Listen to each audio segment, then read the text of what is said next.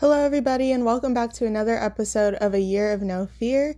Today I'm going to be reading the entire chapter of 2 Samuel, chapter 9, and there's only one verse that I want to focus on, but I just feel like I should read the entire chapter.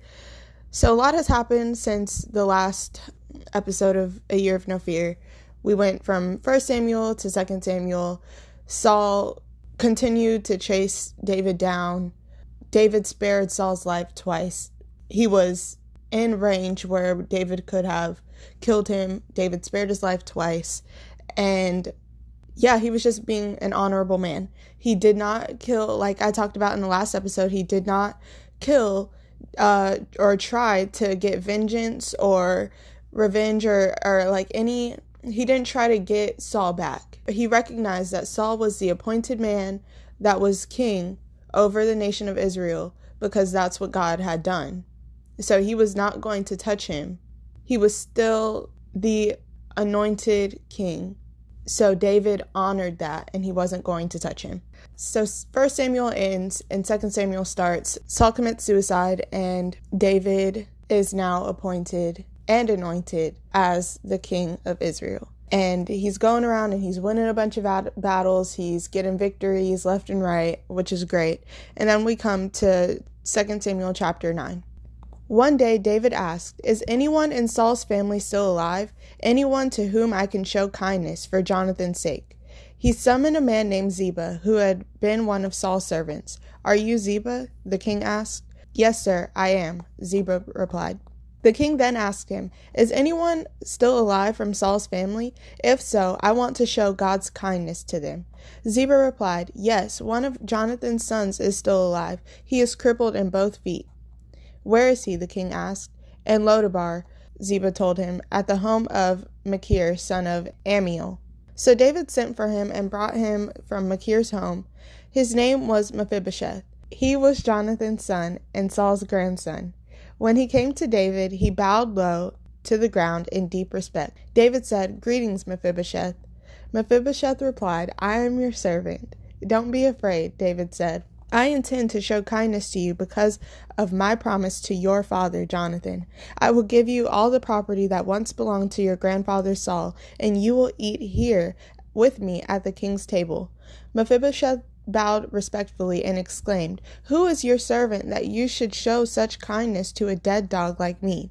Then the king summoned Saul's servant Ziba and said, I have given your master's grandson everything that belonged to Saul and his family. You and your sons and servants are to farm the land for him and to produce food for your master's household. But Mephibosheth, your master's grandson, will eat here at my table. Ziba had fifteen sons and twenty servants. Ziba replied, Yes, my lord, the king. I am your servant, and I will do all that you have commanded. And from that time on, Mephibosheth ate regularly at David's table, like one of the king's own sons. Mephibosheth had a young son named Micah. From then on, all the members of Ziba's household were Mephibosheth's servants, and Mephibosheth, who was crippled in both feet, lived in Jerusalem and ate regularly at the king's table. So, this goes back and shows what I was talking about in the last episode. This goes back to David's honor and David's integrity, showing him as a man of God, how he carries himself and what he does. You know, Saul was a pretty I mean, he he was good in the beginning, like he was good at first. He was all good. But he allowed a door to be open for the enemy to use. He allowed demonic spirits to come in and influence him, and he allowed rage and anger and bitterness and hostility to take place in his heart toward David.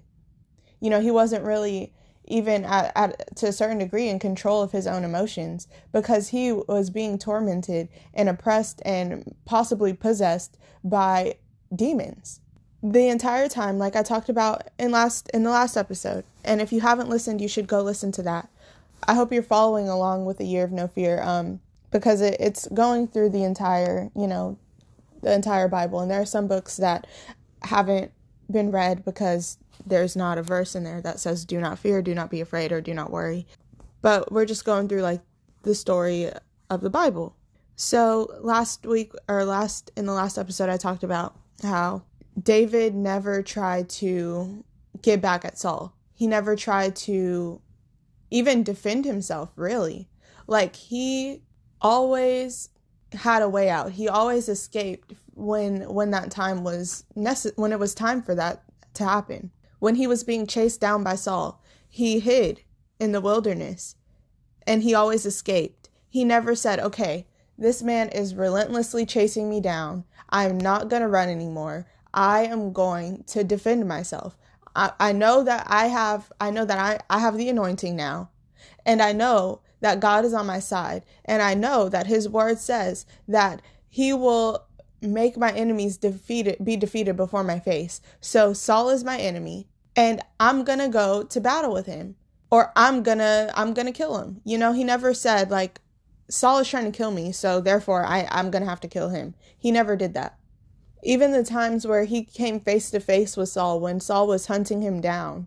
The second time he said he he showed him like, "Hey, I cut this piece of thing this piece of cloth off of your robe just to show you that I am not trying to harm you. I'm not trying to kill you. I very well could have done it, but I spared your life. I didn't do it." Saul did not want, uh, David did not want to harm Saul. David did not want to get back at him. He didn't, he even wept, he cried, and he grieved for Saul when he killed himself.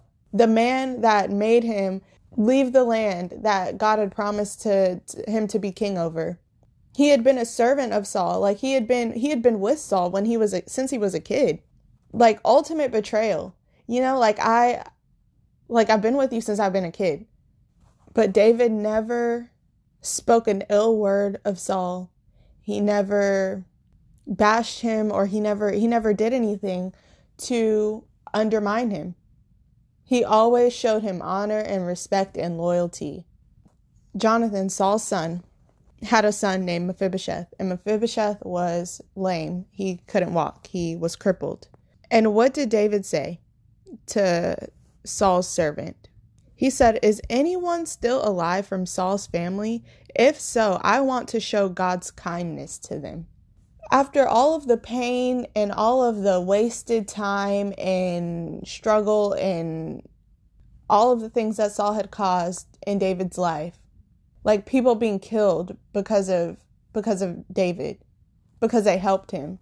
Like after everything that Saul had done, he said, like this man is dead. Like he has no responsibility. He has no responsibility to Saul's family other than what he p- promised to Jonathan.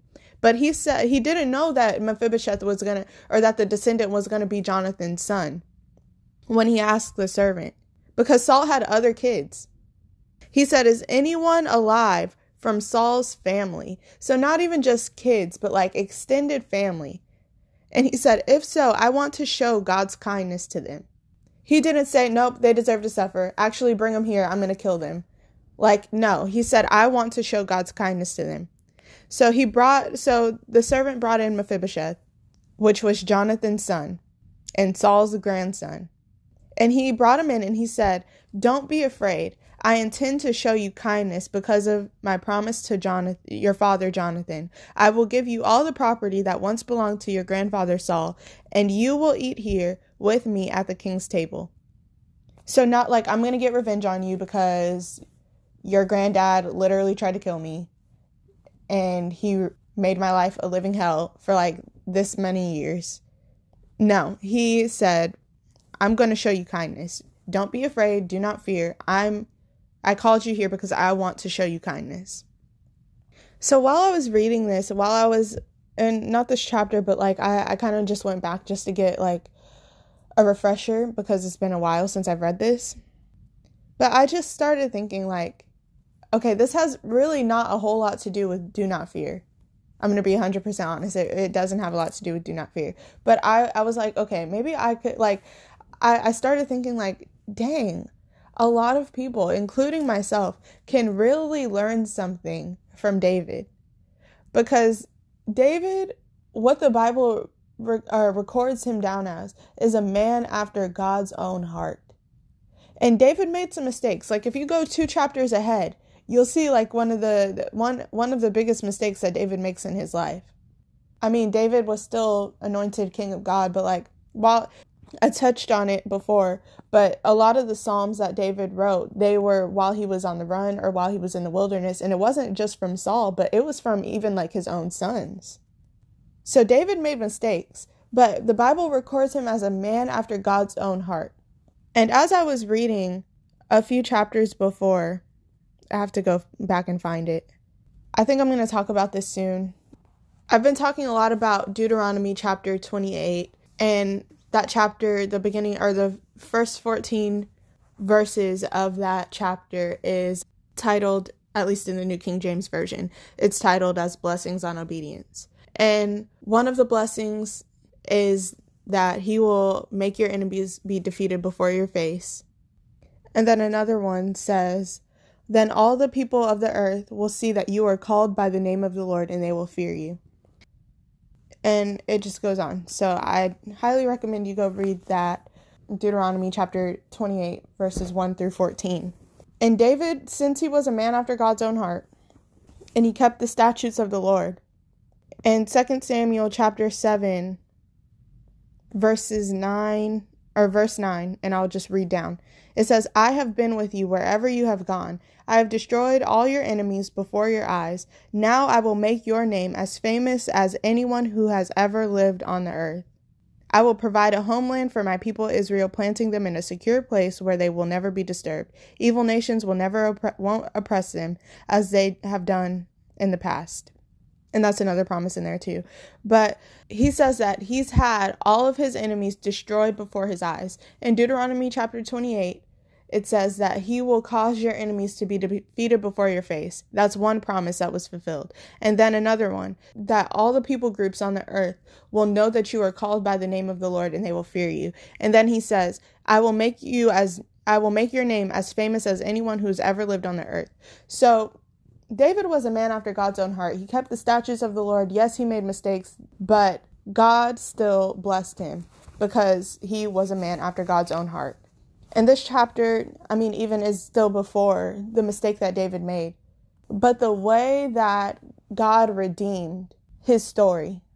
But you just, you go to see like God will bless your integrity. He will bless you when you honor those that you're supposed to honor, when you have integrity, when you're not looking for people to give you applause or people to praise you, when you are doing good deeds, when you, first of all, don't have to, and second of all, when nobody's watching.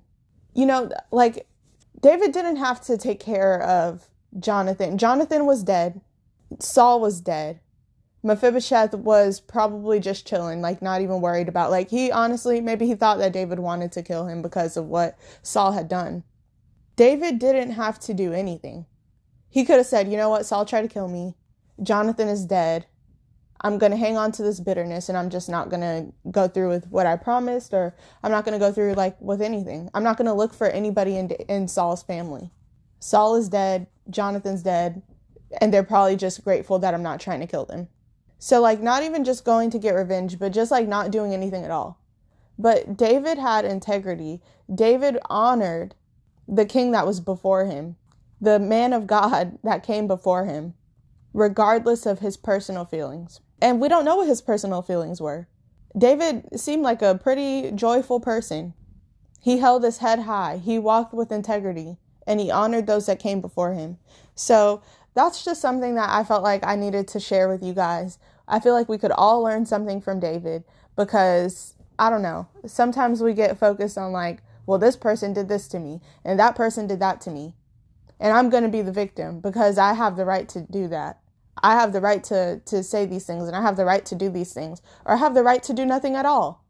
They did this to me, I don't have to do anything for them ever again in my life. But the Bible says, "Bless those who curse you."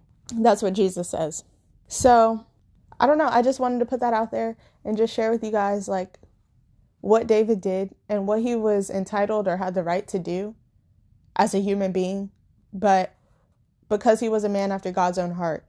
And he said in 2 Samuel chapter 9, he said, Is anyone from is anyone still alive from Saul's family? If so, I want to show God's kindness to them, not my own kindness. I want to show God's kindness to them. What would God have you to do? What kind of kindness would God have show have to show you to your enemies, to the descendants of your enemies, to your enemy's family? Nobody says you had to be best friends with your enemies. Don't do that. But somebody who's wronged you. David wanted to show God's kindness to Saul's family. A man after God's own heart. So I don't know what that looks like for you, but yeah, I just felt like I needed to talk about it. I felt like I needed to to get that out there and share with you guys um, because we all can learn something from the life of David. We can all learn something from how David acted, from how he from for what kind of person he was, for the honor and the respect that he had for the man of God, for the anointed person of God. He did not agree. I know that David didn't agree with Saul trying to kill him. I know he didn't agree with him being anger, angry and all of the things that Saul did. He did not I don't think I I highly doubt that David agreed with Saul's with Saul's actions. But he still decided to lay down his own emotions, to lay down his pride and do what the word of God says and do what God would have him to do. And because of that, David was blessed. Like if you go and you read um in Second Samuel chapter 7, and I might talk I'm probably going to talk about it or I probably already have talked about it cuz I'm recording this right now on Tuesday and I have the Wednesday episode tomorrow and then this is going to come out on Thursday. But if you go and you read Second Samuel chapter 7, what's happening is that um, a prophet is prophesying what the Lord said to about to David about David and what he promises him. He says that he'll raise up one of his descendants, his own offspring, and he's going to make his kingdom strong. So after David, the king after David is Solomon, which is his son, is his son, but also Jesus Christ comes from the line of David the line of David, you know, Jesus comes from that line, and that's how God's kingdom is established. That is the kingdom that we're in today. And from the the kingdom that we have today is from the line of David. So because David was a man after God's own heart, and because he didn't because he put his personal feelings aside and followed the statutes of the Lord, he was blessed because of that. Thank you guys so much for listening. And I hope you guys are having a great day. I hope you guys are having a great week. And I'll talk to you guys tomorrow. Love you. Bye.